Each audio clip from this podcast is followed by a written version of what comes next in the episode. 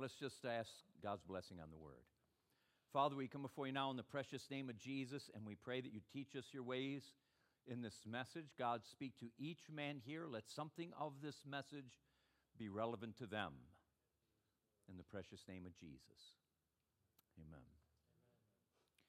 Well, Dr. Adam last week was in 1 Thessalonians chapter 4. I'm not going to preach from there.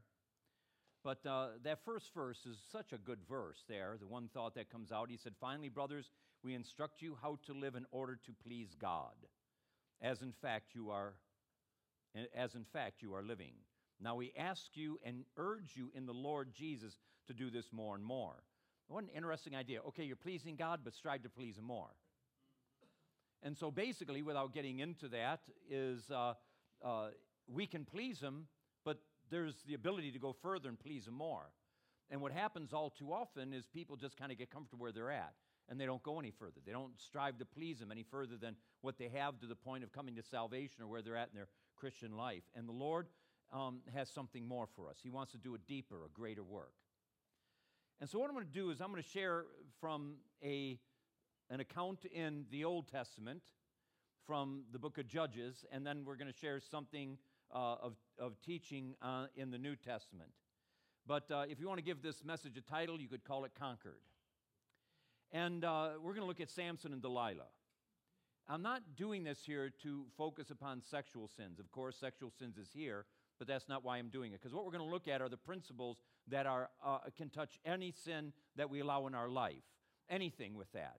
And so it's the danger that goes on without understanding what's, what sin is and what it has uh, as a power to bring us into bondage.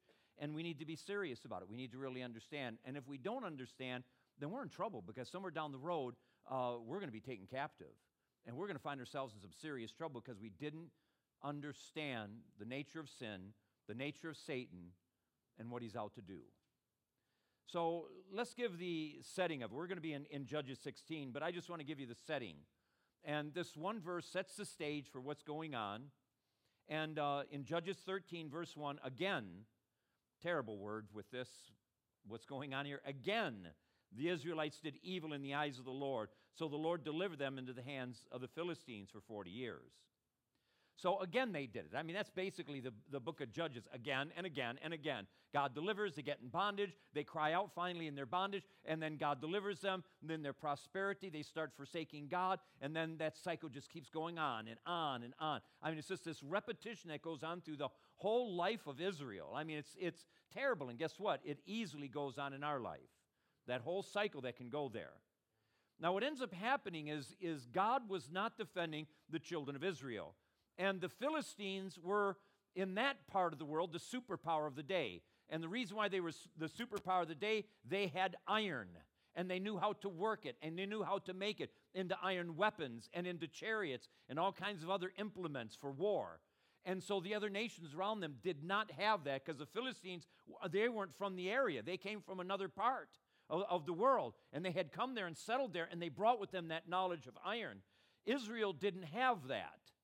So they didn't have weapons of war like the Philistines did. They didn't have chariots. And so they were these people that had been just subjugated by the Philistines because of their tremendous force. Imagine you're trying to go against a, a tank and you have a pitchfork in your hand.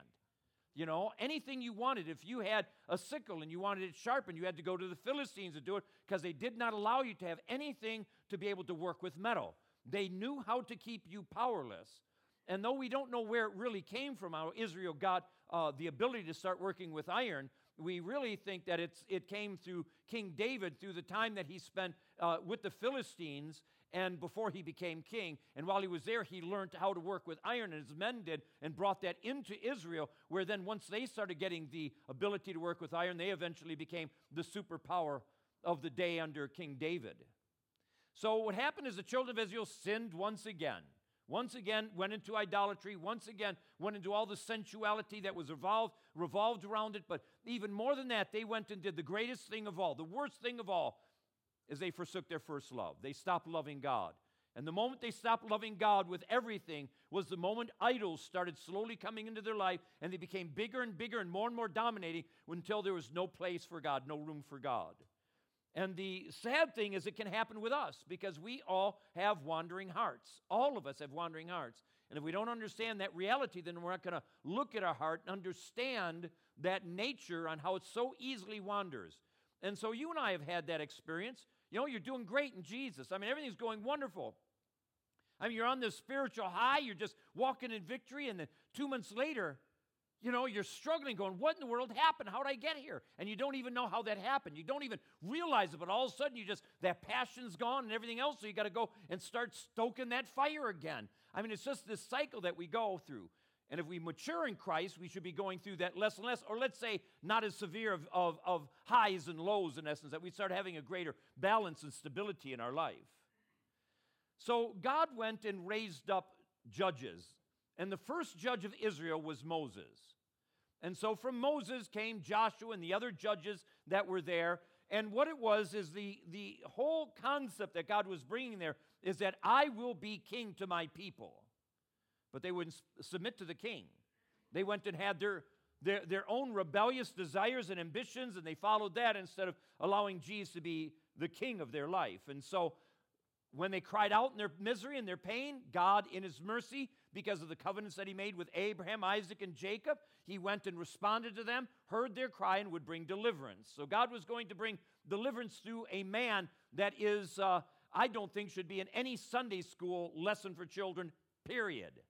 I mean, he's a horrid, horrid example just a horrid example. I mean, what do we do? We look at this big, strong man, and that's what we focus on. But you look at his characters, we're going to see the man was an absolute wimp spiritually.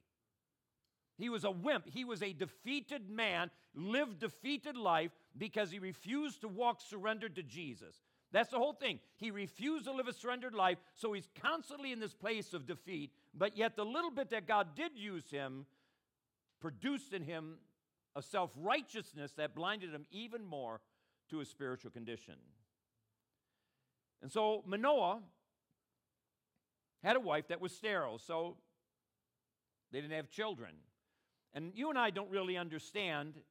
In that culture, it was an absolute disgrace for a wife not to have a child. I mean, it was, it was traumatic um, because the expectation was there. And I'm not going to go into that, but she was sterile, and I do not doubt that she was crying out to God for a child. Well, one day an angel came to her and told her that she would conceive a son and that he must be raised as a Nazarite. Now, the Nazarite, the, the whole Nazarite and the vow of a Nazarite was codified in the, in the Mosaic law. So it went and brought in these regulations and how it was supposed to work. But the basic idea was that is somebody that was going to be a Nazarite or be a Nazarite for life. That's what Samson was supposed to be. Is he was to be consecrated unto the Lord. He was not to live in sin, and he was not to allow any aspect of the grape to touch them, to eat anything. They couldn't eat grapes, they couldn't drink grape juice, they couldn't drink alcohol of any sort.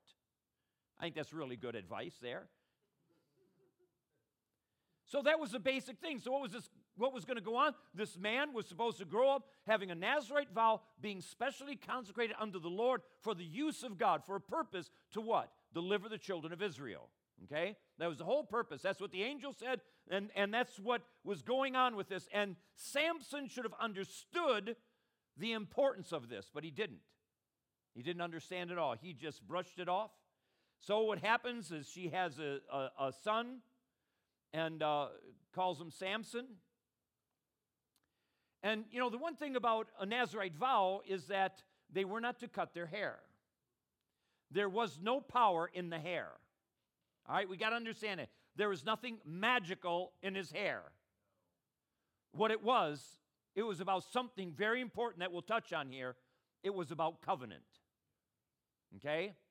Serious. And this is more serious than we understand. And I think we need to understand how this applies to our life. Because if we become a true follower of Jesus, we made covenant with God. And to break that covenant, to compromise that covenant, is, is a greater sin than we can even fathom because it is an insult to the very person of God that he is not worthy, he's not fit, he does not deserve our consecration, our devotion to him.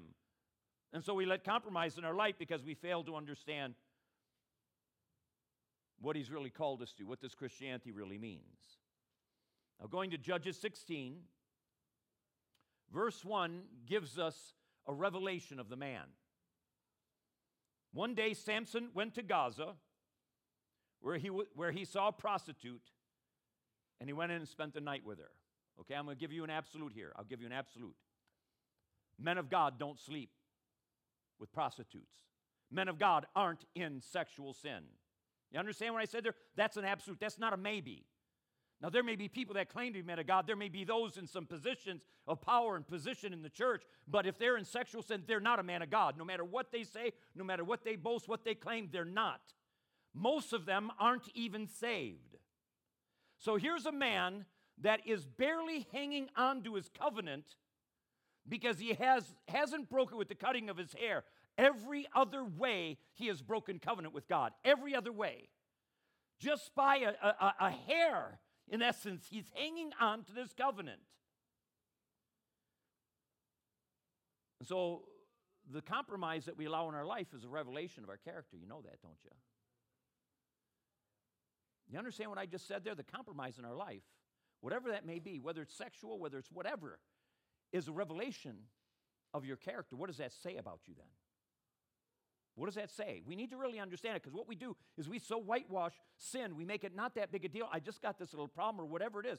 And I don't care the name of the sin, but we do it and we fail to understand what that is speaking to us about ourselves.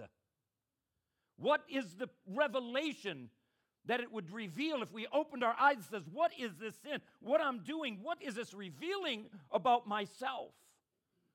And if we opened our eyes up and saw it, it should terrify us if we're in the place of compromise.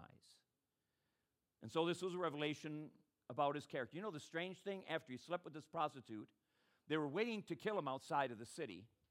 So they were going to kill him when the sun came up in the morning.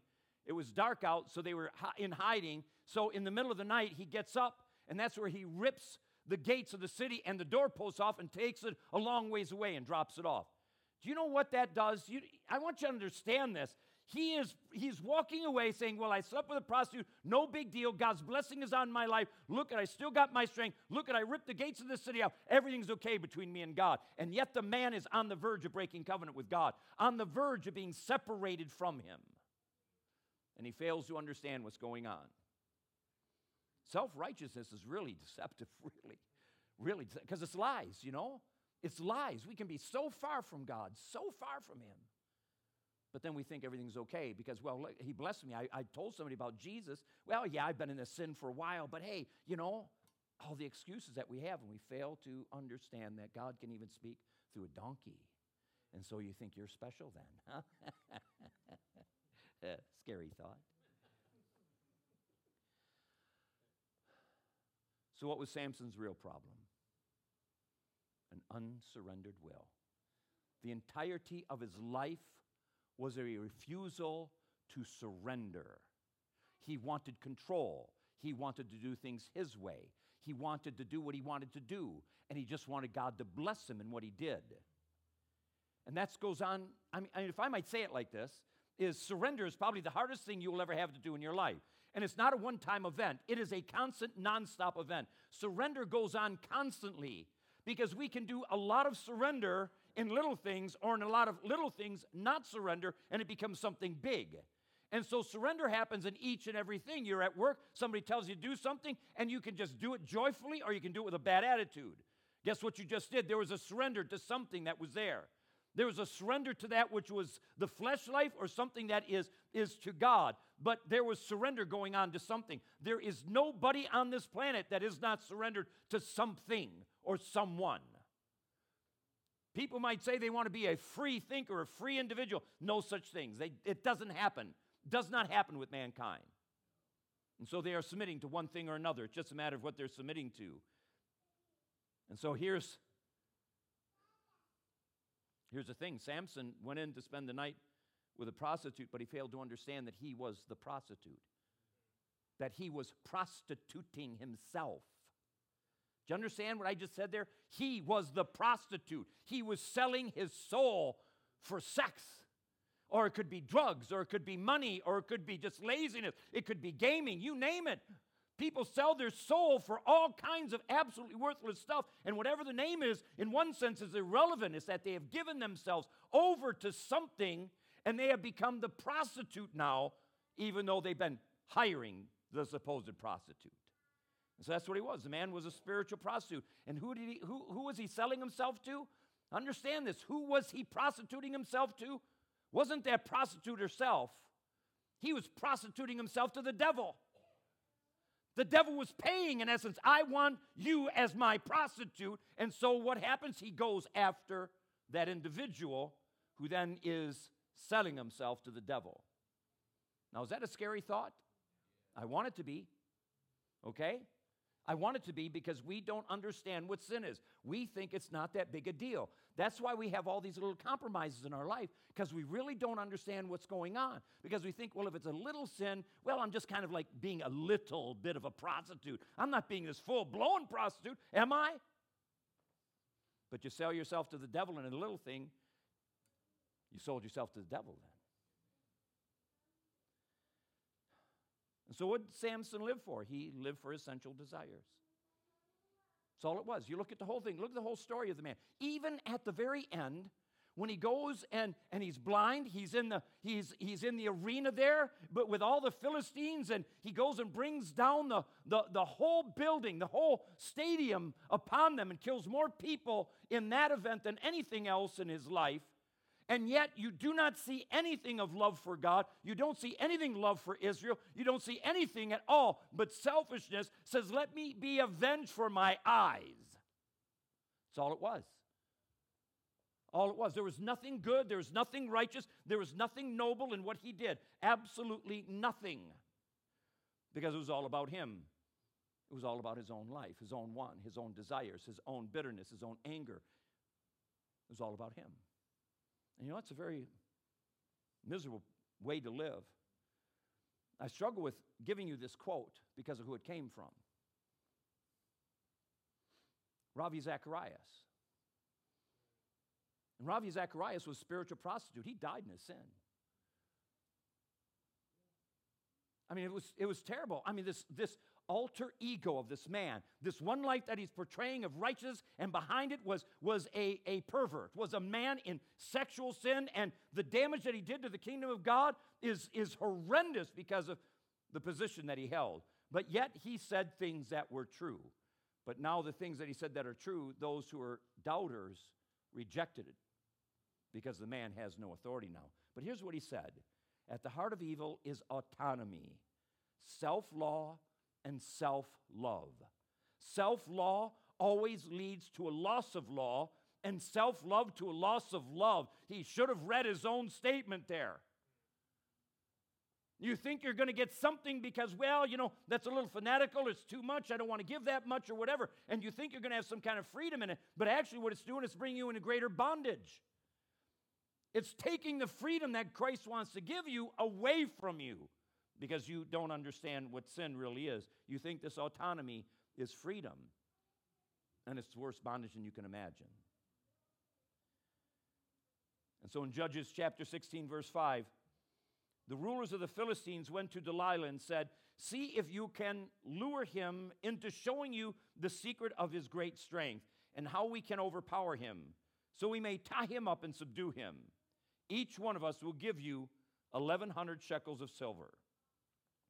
Now, um, to understand what's going on here, is uh, there are five Philistine lords.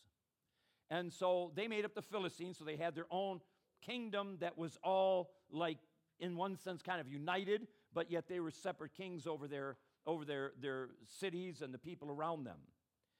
And uh, they said that they would each give 1,100 shekels of silver. So it was 5,500 shekels of silver. You know what that comes out to in, in uh, money today? Roughly a million dollars. So they went to Delilah and says, if you find out the source of Samson's strength, we will give you a million dollars. So did Delilah love Samson?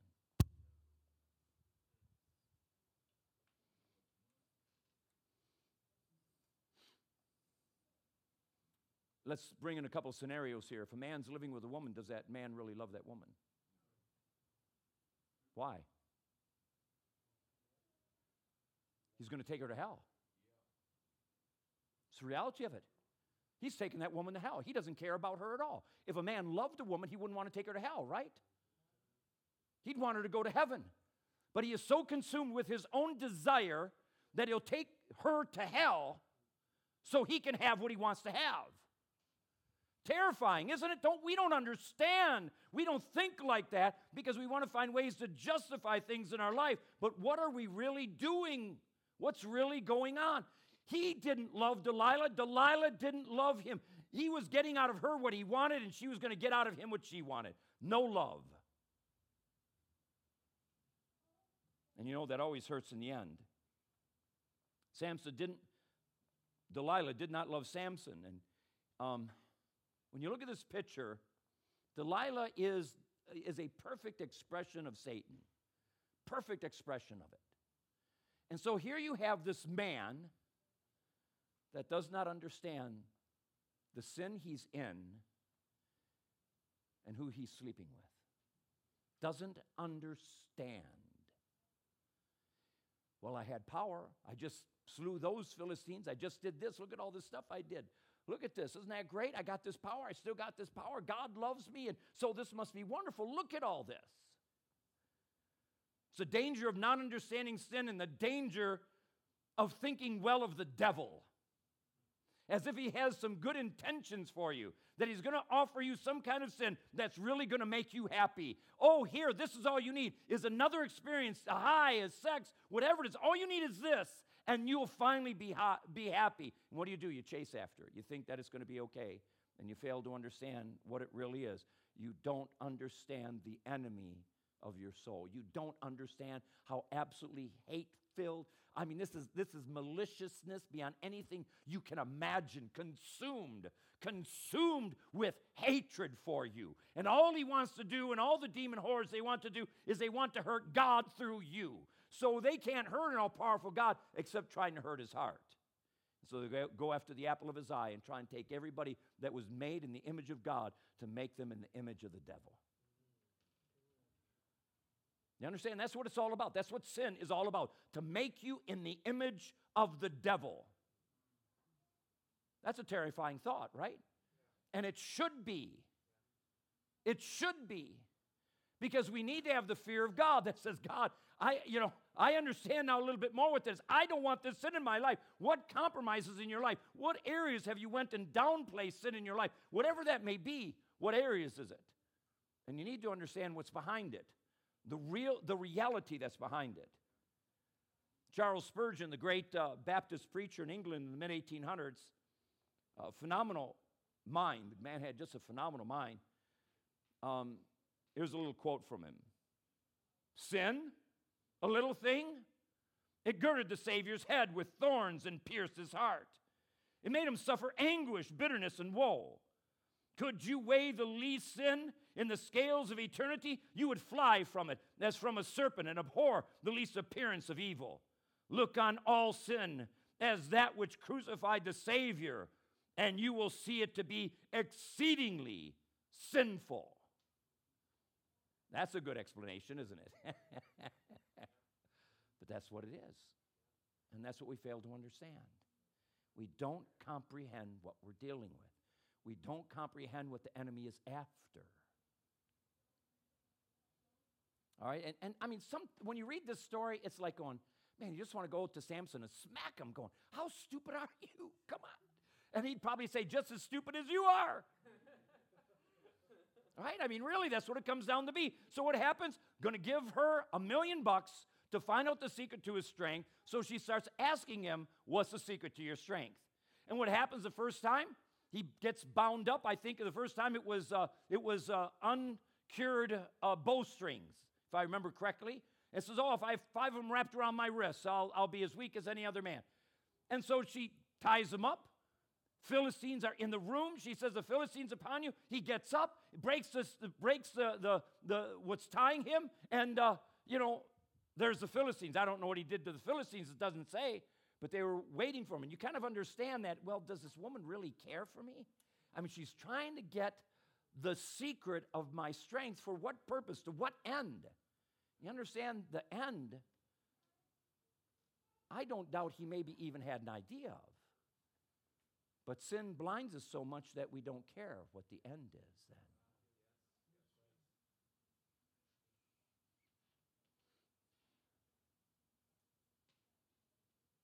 And so in verses 16 and 17, it says, With such nagging, she prodded him day after day until he was tired to death.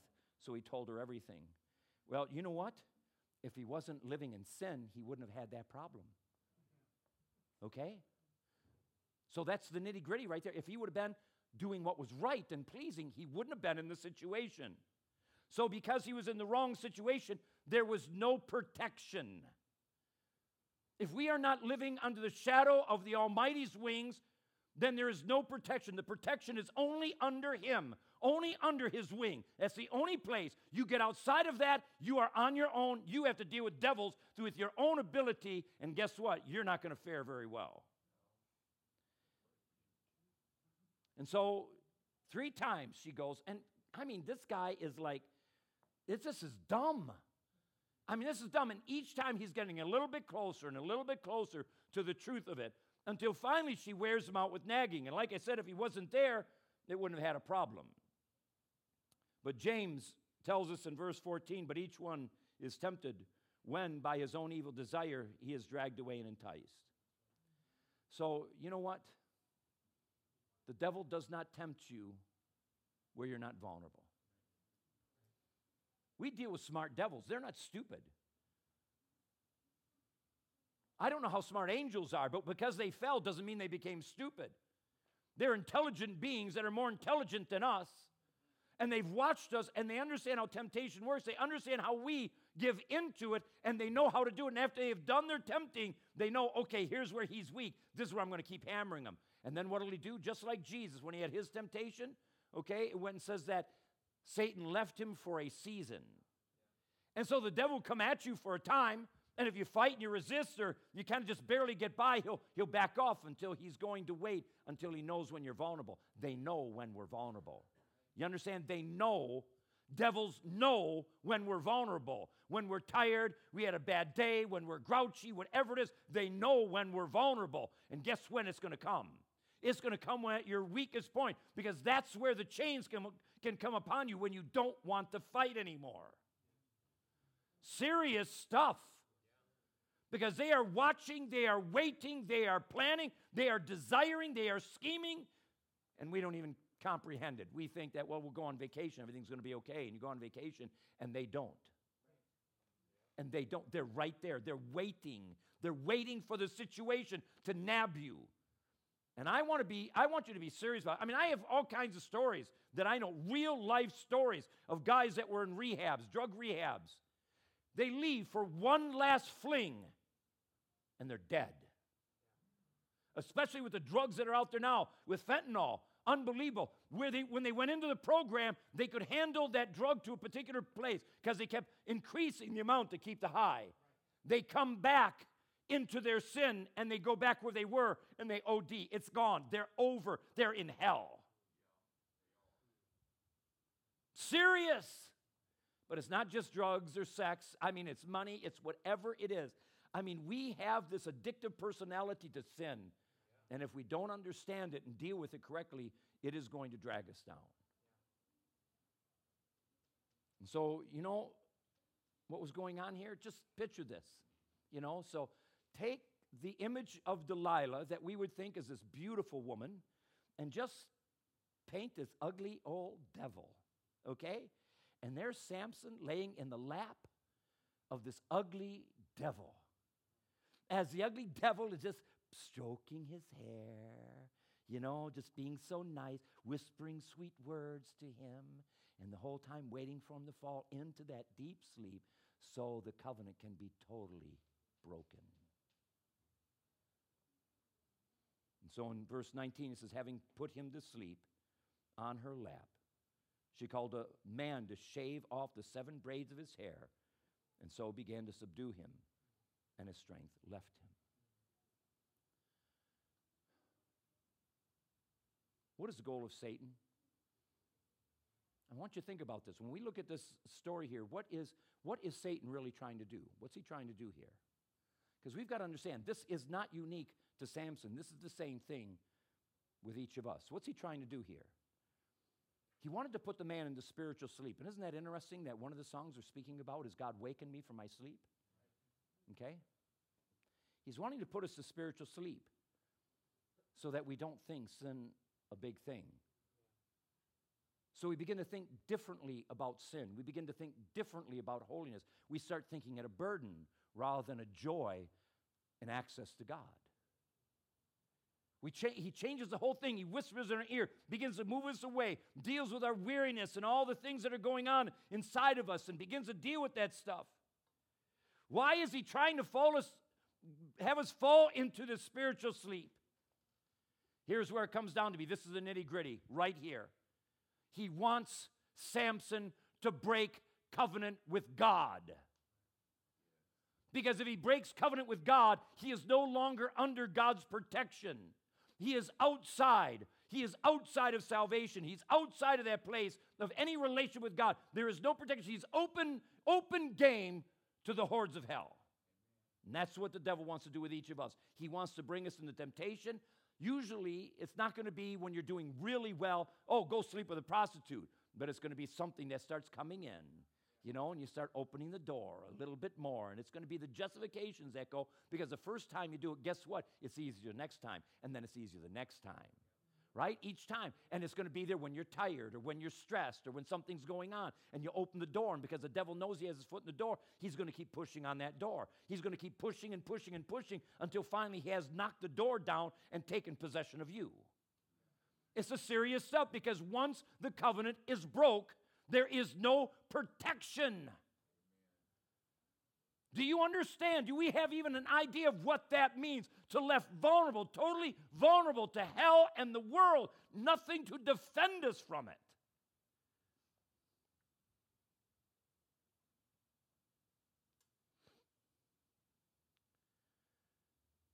When the covenant is broken, the man is conquered.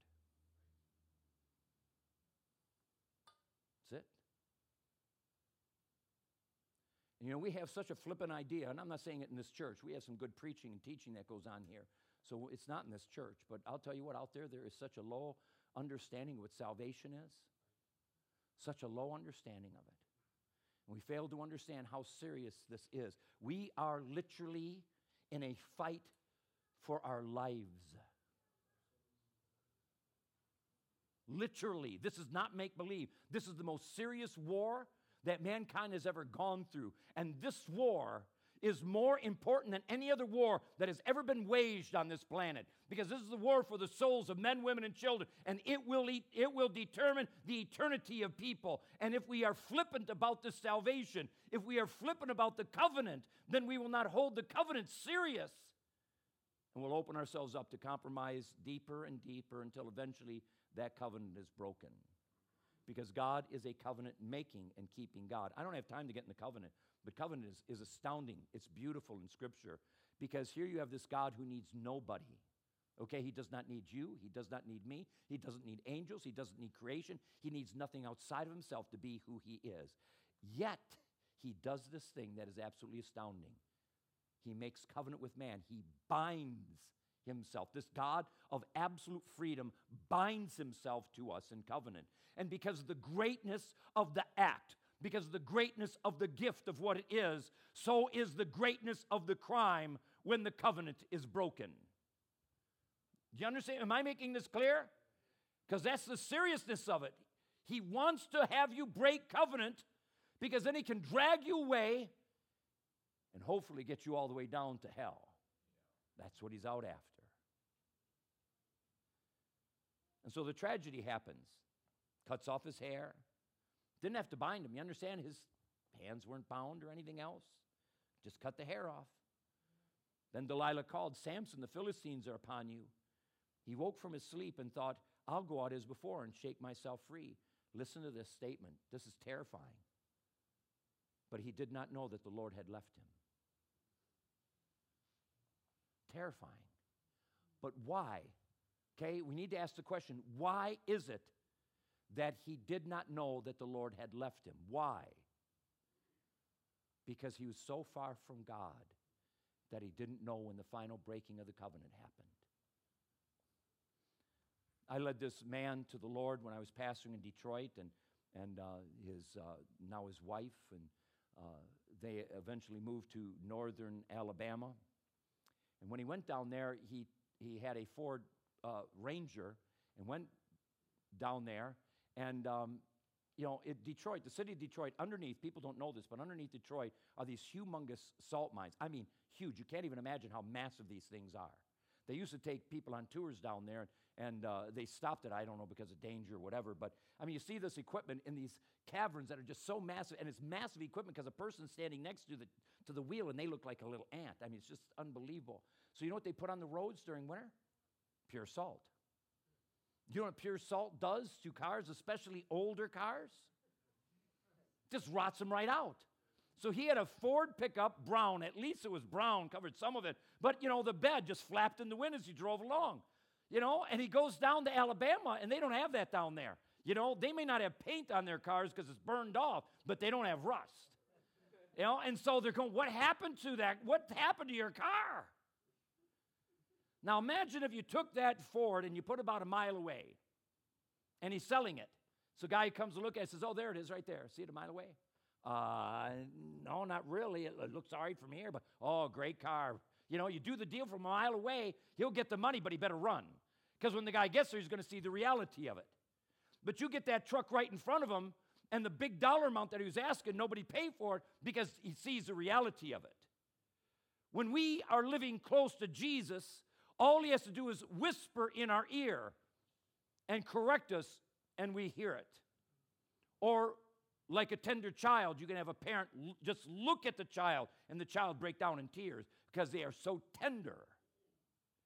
You see, when we're tender to God, that's all He has to do is look at us, speak the word, and our heart is broken because, because we have allowed this in our life, this thought, this attitude, whatever. But when we compromise, we start moving further and further away from Him. We walk further and further away until finally we're so far. And when that final severing happens, we don't even know where it is because we just cut ourselves off from Him. And that's exactly what happened to Samson. He was so far from God. When that final severing happened, he didn't even know that the power had left him.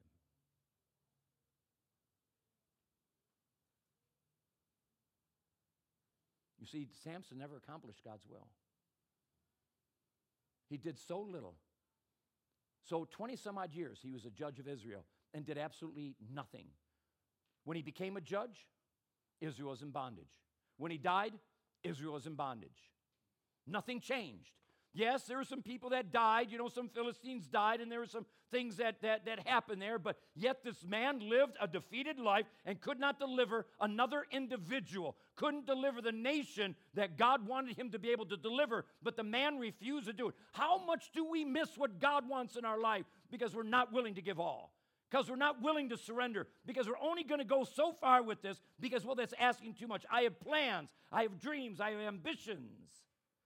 And so we let all those things get in the way and keep us from the place of what He's really wanting to do through our lives. God has more for you to do than what you've understood.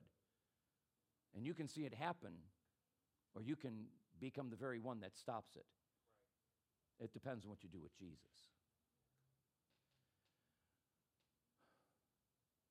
Now, turn with me to James chapter 4. You know these verses, I know you've heard them.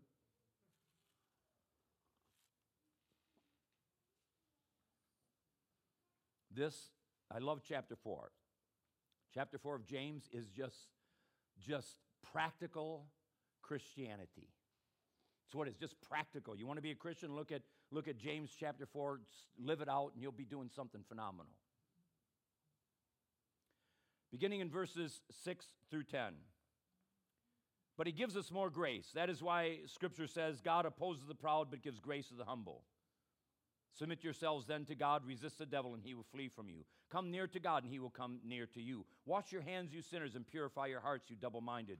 Grieve, mourn, and wail. Change your laughter to mourning and your joy to gloom. Humble yourselves before the Lord, and he will lift you up. Amen. Now, the first thing I really want to point out here, and it's there, it's there, it's right there, but it's so easy to miss. And you know what's, what, I, what's going on here? Spiritual war. A war is going on. There's a war taking place. There's an enemy that's after you, and there's a way to have victory over that enemy, and there's a way to be defeated to that enemy. There's a God that will fight for you if you are on his side, but he will not be on your side. You understand? God will not be on your side. You have to be on his side.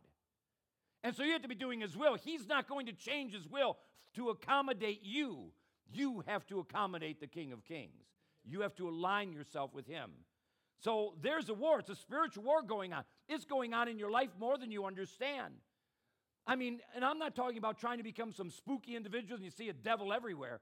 But there is a reality that there is temptation. And temptation, the very nature of temptation, is that it comes from outside of us. And it uses what is inside of us. Okay? So, if there was no such thing as temptation, then there wouldn't be a devil. But since there's temptation, we have an expression of evil that's coming from a source. Not this force, but a person. The person of the devil and the person of demons. Right? It's literally there. It's going on. There is an agenda. Hell is wanting to take you right to hell. Hell is wanting to use a Delilah to bring you down. And whatever that Delilah is, you have to understand what your own Delilah is. And you have to understand it well, or you're not going to fight. If you saw the devil coming into your house, breaking into your house, and he it was the devil as ugly as we could make him out to be, what do you think you're going to do? You're going to say, "Oh, come on in, you know, rape my children. Oh, do this, do that. You know, let them just reap havoc on your home?" Or you're going to want to fight with everything inside of you. You see, what happens is because he begins to come after what we desire, we open our lives up and can open up our families. And so it's spiritual war. Whose side you on? It's just that nitty, it's just that simple. It, it, it, falls right there. Either you're on his side or you're, you're his enemy. There's no neutral, there's no middle ground, there's no DMZ. It doesn't exist. You are on one side or the other. Now, I think at least most of you are on his side. And so, what I'm trying to really say here, it has to do with the aspect of you making sure you're on his side. Because he's doing everything in his power to try and get you away from God, get you to break covenant. He's doing everything. And what does God do? He gives us these mind blowing, simple promises that all we have to do is put them into practice. He doesn't go and say, climb the highest mountain, swim the deepest sea. He doesn't make this feat that we got to do. What does he do? He says, humble yourself. You want to talk about something hard? Deal with your pride. I'm not kidding, you know, because that's what really is the thing that starts keeping us away from. Because you have to have, you, when you have lack of surrender, you also have pride that's there. They go hand in hand. You can't separate them. So when there's pride in our life, there's also an unwillingness to surrender. And when we're not willing to surrender, there's the pride that says, I want things my way, not your way. And so he says, humble yourself. Well, I can't tell you how many people I have seen and known that have had their downfall because of pride. And so they become unteachable, unreprovable. You know, you just can't, you, nothing you can do for them. And you just look at it go, can't you see what you're doing? Can't you see what's going on in your life? Don't you see the path you're going down? And yet, no matter what is said, they won't hear anything because they are so proud, so full of self, that they think they know what's going on. And they fail to understand how deceived they have become because they're deceived. And deception is serious stuff. Jesus made a point that, that uh, is interesting. He said, If the light that's in you is darkness, how great is that darkness? And so, what does that mean? It means that if you think you're in light, but you're actually in darkness, the darkness is darker because you think you're in the light. That's what it was with the Pharisees. The Pharisees thought they were right with God when they weren't. But the light that was in them was darkness, so it was even worse darkness because they thought they were right. How deceptive it is to think that we're right with God when we're not, when we're harboring sin and compromise, the practice of sin, when we justify the stumblings. And I don't want to, you know, this isn't to beat anybody up, but we, you know, we do have our stumblings, we do have our issues, but it's a whole different thing when we start uh, planning it and making a way and just looking to it and hoping that, well, I can stumble just enough. And you know, there may be one day where you go and purposely stumble and you never come back. Because the devil's playing for keeps. He's playing for keeps. Now, part of the thing that's here with this, with this whole idea of spiritual warfare is something I want to bring out that is, is very scary because if you're proud,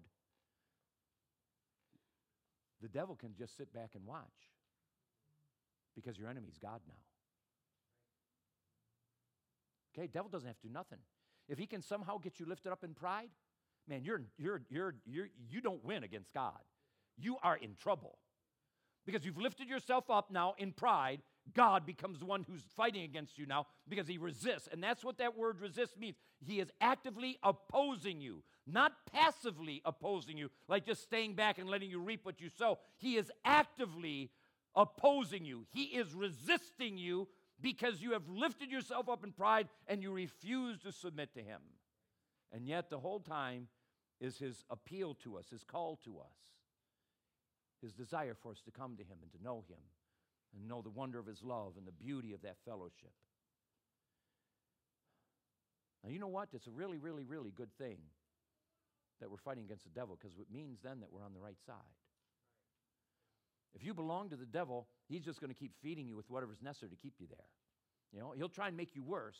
I mean, his whole, his whole desire is to take you hell in as, as miserable a condition as you can. So if he can get you in depression and anxiety, get yourself so beat down and, and you feel absolutely worthless and you take your life, he rejoices. But if he can't do it that way, he'll give you a billion dollars. You know, say his agenda is the same no matter what, but his very nature is so malevolent that what he wants to do is harm people the greatest way that he can, to the greatest extent, to become used to hurt as many people as possible. That's the enemy. And so Satan fights against the righteous. And uh, you ever get tired? Okay, I get tired. We all get tired, right? But I'll tell you what, that is the most vulnerable time. That's when the greatest, uh, the greatest attacks are going to come and become maybe some of the greatest setbacks in our life. Instead of us pressing forward and getting deeper, it starts driving us back because now we not only have the, the sin that we gave over to, but now we have the guilt and the condemnation and the devils that are there beating us with a, with a ball bat, trying to beat us down to take us further and further away so he can take us more and more into sin because he's always out after breaking covenant. He's always out to get us to break covenant with God. And so victory begins the total opposite way that it begins with the world. So, what do you think? You're going to have victory? So, you know, war over in Israel now. So, you think of the aspect of victory that Israel conquers Hamas. Okay? That's always the idea that you have the good guy conquers the bad guy, and this is great. And so, the great fighters, these guys that are just these, these macho men and can take down the Russian army with an AK 47 that never runs out of bullets right? I mean, isn't that the picture of what we try to think is, is, is the way of victory? And yet, everything in Scripture is 100% against that. Because if you want victory, you humble yourself before the only one that is victorious. He's the only one. Nobody else has victory in and of themselves. Only God has victory in and of himself. And if we want victory, we must bow to him. We must humble ourselves before him. We must come low to him and know that place of submission of bowing to Him and knowing that place to belong to Him. And so victory comes through humbling ourselves before God. And so that's why He says, Submit yourselves to God. Submit yourselves to God. Victory through reckless abandonment. I love that, that thought there. Reckless abandonment. It come from Oswald Chambers when I was a newborn babe, you know, 40 some odd years ago, when I read uh, is utmost for the highest. That was a phrase in there, and I never got it on my brain since. Reckless abandonment. Just love that. That's what it is. Reckless abandonment. What is that? What does reckless abandonment look like? God says, do this. You say, yes. That's it. You do it. No second guessing, no arguing, no debating. You abandon yourself. You do it. You know, look at Abraham. What a phenomenal man. Everything God told him to do, even offering up Isaac, he immediately did it. He didn't wait a day. He immediately did it. When the sun came up, he acted upon what God told him. That's wonderful. That's the way that we should be. So quick to obey, so quick to find that place of loving obedience because we find obeying him the safest, most wonderful place and the only place that we walk in victory, the only place. And so submit yourselves to God. You know what we think? that to resist the devil, we got to put on some boxing gloves. And you think you're going to beat the devil? Now, I won't deny that I have this desire. I know it's not going to happen, but I really do have this desire that Satan be chained up outside the gates, uh, uh, the pearly gates that go to heaven, and there's a ball bat there, and we each get a little bit of whacking time before we enter in. You know, I'd really like to do some whacking because, you know, I mean, what he has done to people, what he's done to me, what he's done to loved ones, I mean, I like to do a lot of whacking, you know, but that's not it. God will take care of all that. But still, it's the idea that, that, that we have this enemy and we're not going to overcome them because we come at them with a ball bat or we come against them with a Bible in our hands. We have the idea that if I just say the name Jesus, the devil has to tremble. That's true if you're in right fellowship with God. If you're not, it doesn't work. You understand? It doesn't work. When I pastored in Detroit, when I pastored in Detroit, there was a, a Baptist pastor that I was friends with. He was just a, a precious man, a very different man. And um, he bought this uh, old chapel and turned it into a playhouse to put on plays, Christian plays. And so, you know, we got together for breakfast occasionally and talked and, and uh, you know, came through the grapevine of the play that he was having, that he was putting on during Halloween. And it was Dracula. And so, you know, I called him and I says, What are you doing putting, doing Dracula? And he says, Hollywood has twisted the whole thing of, what that, of that book, of the original. You go to the original and the story's very different. He says, Come and, and, and look at it and tell me what you think when you're done. And there's one scene in there I never got out of my brain. Dracula comes up to this man that has a crucifix and he's holding out to ward off Satan. Okay, this man that is demon possessed. And Dracula goes, takes it, rips it out of his hands, crumples it up, throws it to the ground, and said, That only works for those who believe.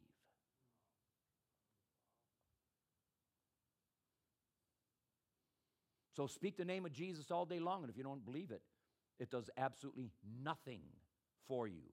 It's not a magical name. The power of the name is the faith that's behind it. Now, God has that power, period. But for to operate in our life, it is by faith. And if we don't have faith, it's not going to happen. So I overcome the devil by submitting to God, not by fighting the devil. I'm not going to say there isn't times to rebuke and to bind and cast out devils. There is definite times for that. But that's a maturing place. That's a place where you're where you're rising up in your faith and now you're starting to take territory. It's a whole different thing. But you want to overcome the devil, the greatest way is to humble yourself before God and submit to him. And in the submitting to him, you are resisting the devil. It's a simultaneous act. If you're going one way and you go to go the other way, you turn around, you go the other way. You can't go both ways at once. So if you submit to God, you're resisting the devil. If you're not submitting to God, you're submitting to the devil. Okay, just that simple. Not rocket science. It's simple stuff, really, this whole thing. And so we're given this phenomenal promise then where God says, Come near to me. Come near. And you know, there's so much to that, so much. I mean, this God wants us. He's inviting us, compelling us, kind of like the message of Sunday. Come to me. So, what does God want to do? He wants to capture our hearts. He's willing to do that. You understand? He's not in competition with the devil, there's no competition. But He's willing to go after us to capture our hearts, but he'll only capture the hearts that want to be captured. He'll not capture any heart that doesn't want it, but he will capture the heart that wants to.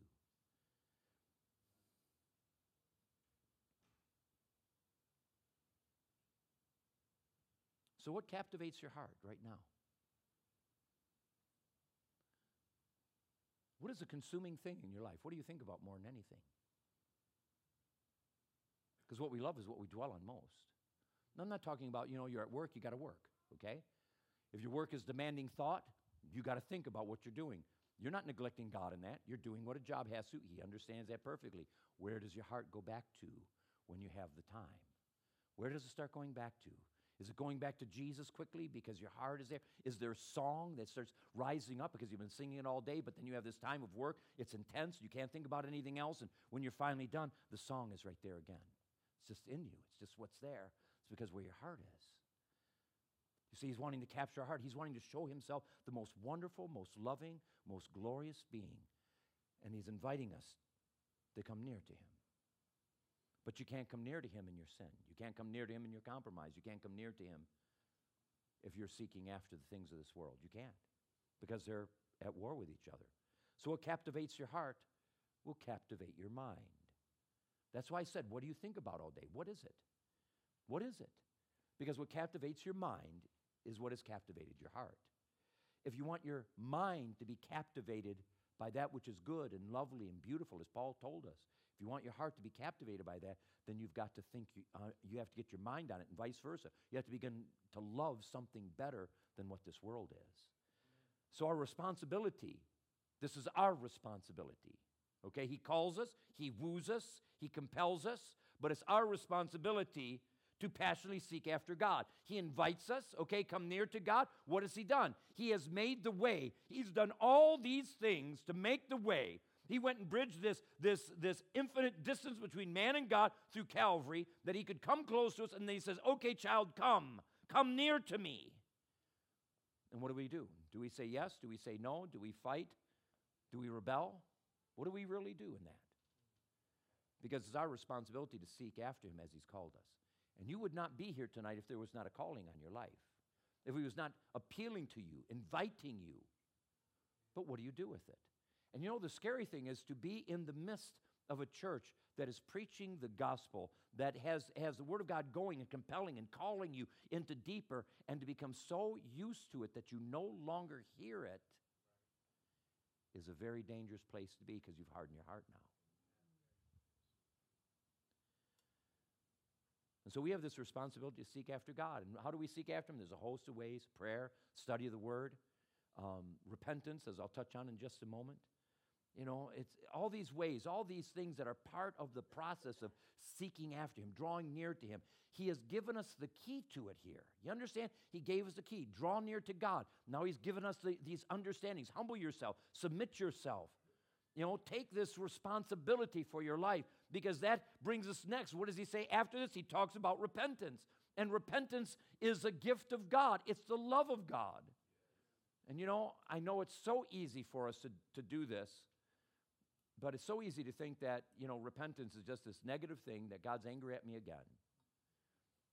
And so, you know, it might be from our upbringing as, as, as uh, children, and our parents could never be satisfied and happy with anything we did. And so we always think that God's just mad at us and I blow on it again. He's angry at me again, instead of understanding that every time He calls me to repent, every single time, without fail, He's saying, Child, I love you. Draw near to me. Every single time. He is always inviting us.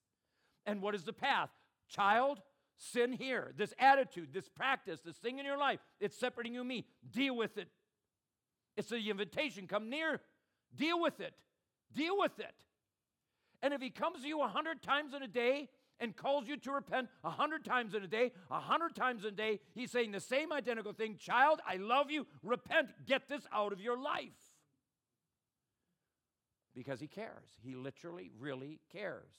And I don't understand that. I can't tell you I can explain it. I can quote scripture, I could give you all kinds of ideas and teaching and the word of God on it, but I still can't explain why does he love us other than that it was his own choice. That's who he is. And so repentance brings his nearness. Sin separates. But you know what we try to do here as Christians? It's very easy for us to have Christian sins and non Christian sins. Well, they out there, they got, they got the, the non Christian sins, that's going to damn them to hell. And, you know, well, I've got Christian sins, so they're not as bad as those sins. And that's a lie. John gave us the definition of sin the sin for the Christian and the sin for the non Christian. It's the same. It's called lawlessness. All sin is lawless. So, you know what that means? Your sin is just as lawless as the sin of the prostitute, as a drug dealer, as the murderer, as anybody else that's out there, just as evil, just as lawless. And we don't want to think of that, think like that. But you know, if we start thinking right about sin and right about God, then we might really start dealing with things because God wants to do wonders through his people. He wants to do wonders through his people because we begin to, to desire him so much that we want to just bring joy to his heart and we want to be used by him to glorify his name. And our life is becoming more and more refined and more and more beautified that, that it becomes something that's usable because God wants to do this. He wants to reveal himself to us so he can do this work through us because he loves the rebels out there. That's what we were at one time. He wants them to come in, his heart breaks over it. And so repentance brings his nearness. Now, you know, some of you have learned this, some of you still struggle with it. But, uh, you know, you sin, attitude, bad word, whatever, it's whatever comes out of you, whatever expression is. And you know what the devil wants? He wants you to repent later. A lot later. So he wants you to waller in self pity for a while and think yourself, oh, it's so miserable. I just keep doing, I can't do anything right, and just this whole thing, you beat yourself up and you go through this, this, this, this morbid introspection that keeps you in this trap because morbid introspection is a trap. It's a trap. It's a miserable trap. It'll keep you miserable. It will keep you from ever knowing the joy of God because anytime you blow it, then you're just going to be in this miserable trap and the devil beat you for a while and give you a bat to beat yourself and then take another bat and beat you some more and hopefully make it that you'll never go back to Jesus that, the, that, that this decline that's going on in you is going to take you deeper and deeper and farther and farther away, so eventually you break covenant with God. So, you know what you need to do? I mean, this needs to be the policy. It needs to be something you become determined in your life to do. It's something you need to put in practice. When you find yourself not doing it, you need to immediately recognize it and then respond. You need to repent quickly and you need to repent well. What I mean by that is when you sin, the moment you recognize, the moment you realize it, you deal with it then. You're at work under your breath, you say, God, forgive me. Man, that was a bad attitude or whatever. Deal with it right then. And then deal with it in specifics. Don't go at the end of the day, well, God, forgive me for everything I did. That is worthless and it does nothing. I don't believe forgiveness comes that way. God, forgive me for the anger. Forgive me for the lust. Forgive me for the pride. Forgive me for this, God. Help me to overcome. God, this is so much in me. I want to overcome it. But then you know what you do after? Okay? You know what you do after? You become thankful. Thank you, Jesus. Because you know what the devil wants even after you ask forgiveness? You know what he wants? He wants to keep pointing out, look at what you did. Look at what you did. Look at what you did. Look at what you did. So what do you do? You submit to God. This is what you said. You'll remove my sins from me as far as the east is from the west. You submit to him. You turn your back on the devil. You stop listening to the devil. You begin to listen to God. Some of us can be really good listeners to the devil. I'm, you know what I'm talking about? You listen real well. He speaks and you pay attention. God speaks and you don't hear it. It needs to be the other way around that we start shutting off the voice of the hater of our soul so we can start walking in the victory that He has for us. Because repentance is a path to freedom and victory. It is freedom from condemnation, not bondage. You understand? It's freedom from condemnation. I am forgiven. So, what sin won't He forgive? In your life, what sin won't He forgive? The one you don't repent of. Get it off your back. Get it off your shoulders. Get it off quick. Don't let it stay on you. Don't let it become a weight. Don't let it beat you down. Get it off as fast as you can. Don't let the devil win. He may have tempted you, you may have given in to something, but don't let him win. When you recognize it, you repent, you pray quickly, and you go to praise and thanksgiving to God so that he does not have authority over you. So you are breaking the bondage. You are finding liberty then, and you're finding joy. And you know, Christianity without joy is a very miserable religion. It's not what it is, it's not what God made it to be. There is great joy. In his presence is fullness of joy, and at his right hand are pleasures forevermore. Amen. And so I just want to close with this. You and I need a better love than Delilah. Okay? Just that simple. And until you have a better love than Delilah, you're going to keep going back to Delilah. You're going to keep going back there. You've got to have a better love. I'm not kidding about this. And the only love that's going to do it is going to be Jesus. And why people have the same cyclical type of thing, the same things go on, they keep going through the thing, you know, month after month, year after year, is because they're not in love with Jesus. You need a better love than your sin.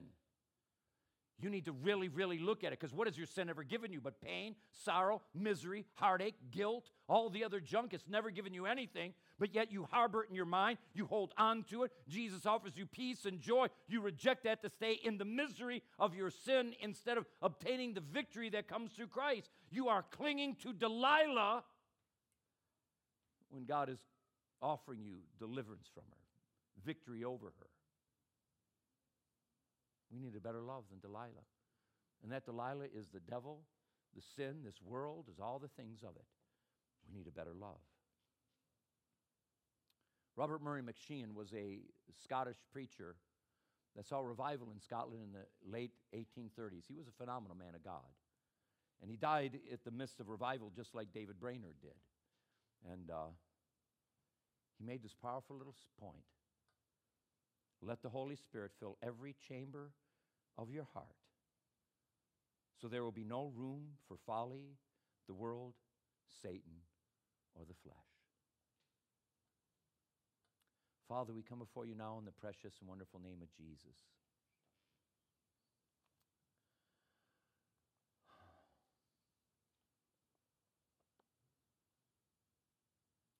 You have never lost a battle.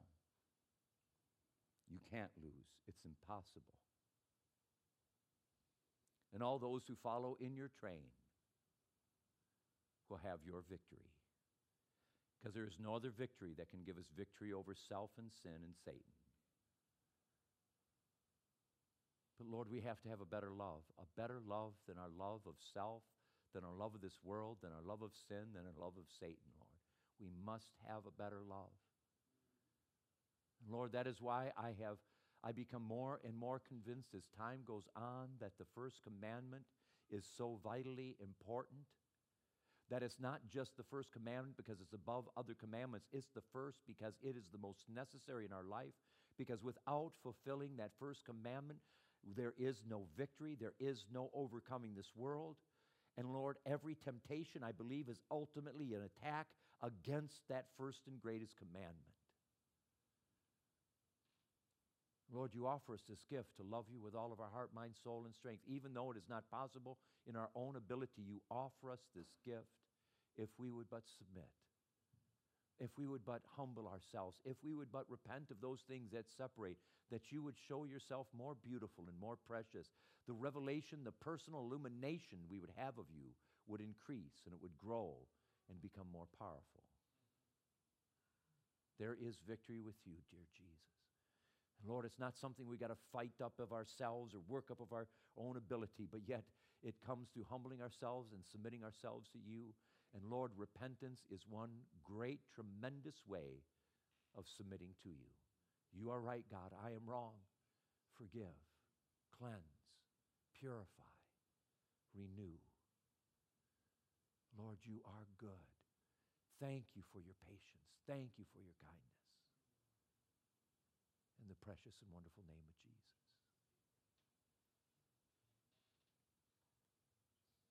Is there anybody here that you need to be at this altar because God has spoke to you? Because there's things not right in your life and you need to get them right, that you have a Delilah you need to deal with. Then if that's the case, I want you to find a place up here. I'm not going to ask a second time. This is just a one-time thing. Come, sweet spirit, come, oh God. These are your sons up here, oh God. These are yours. They belong to you, Jesus. Come near, draw near, O God, and our feeble drawing near to you, O God. Draw near, O God. Your blood is more than enough, O God. Your blood is more than enough, O God. There is forgiveness with you, oh God. There is reconciliation with you. There is restoration, oh God. There is new life.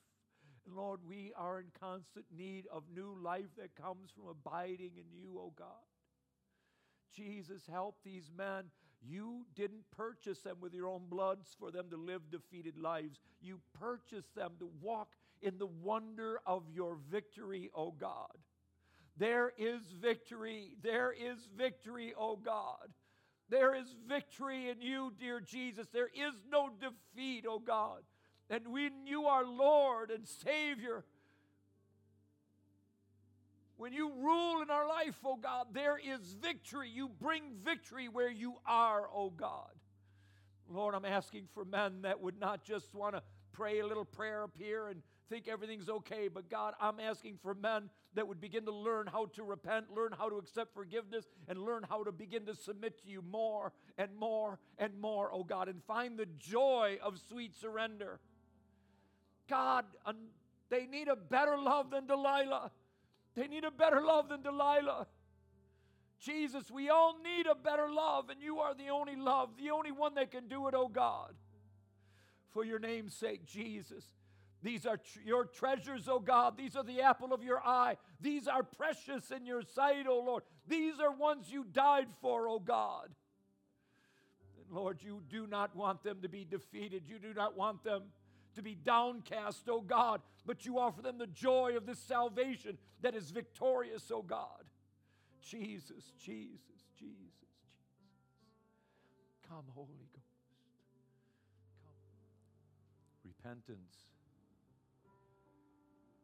and the acceptance of forgiveness by faith leads to praise. And as you press through with whatever it is that you come to this altar to deal with, as you press through, let praise begin to rise up in you. Let thankfulness, thankfulness for what He has done, that He would forgive, that He would restore, that He would make new. Jesus, Jesus, Jesus, Jesus, Jesus.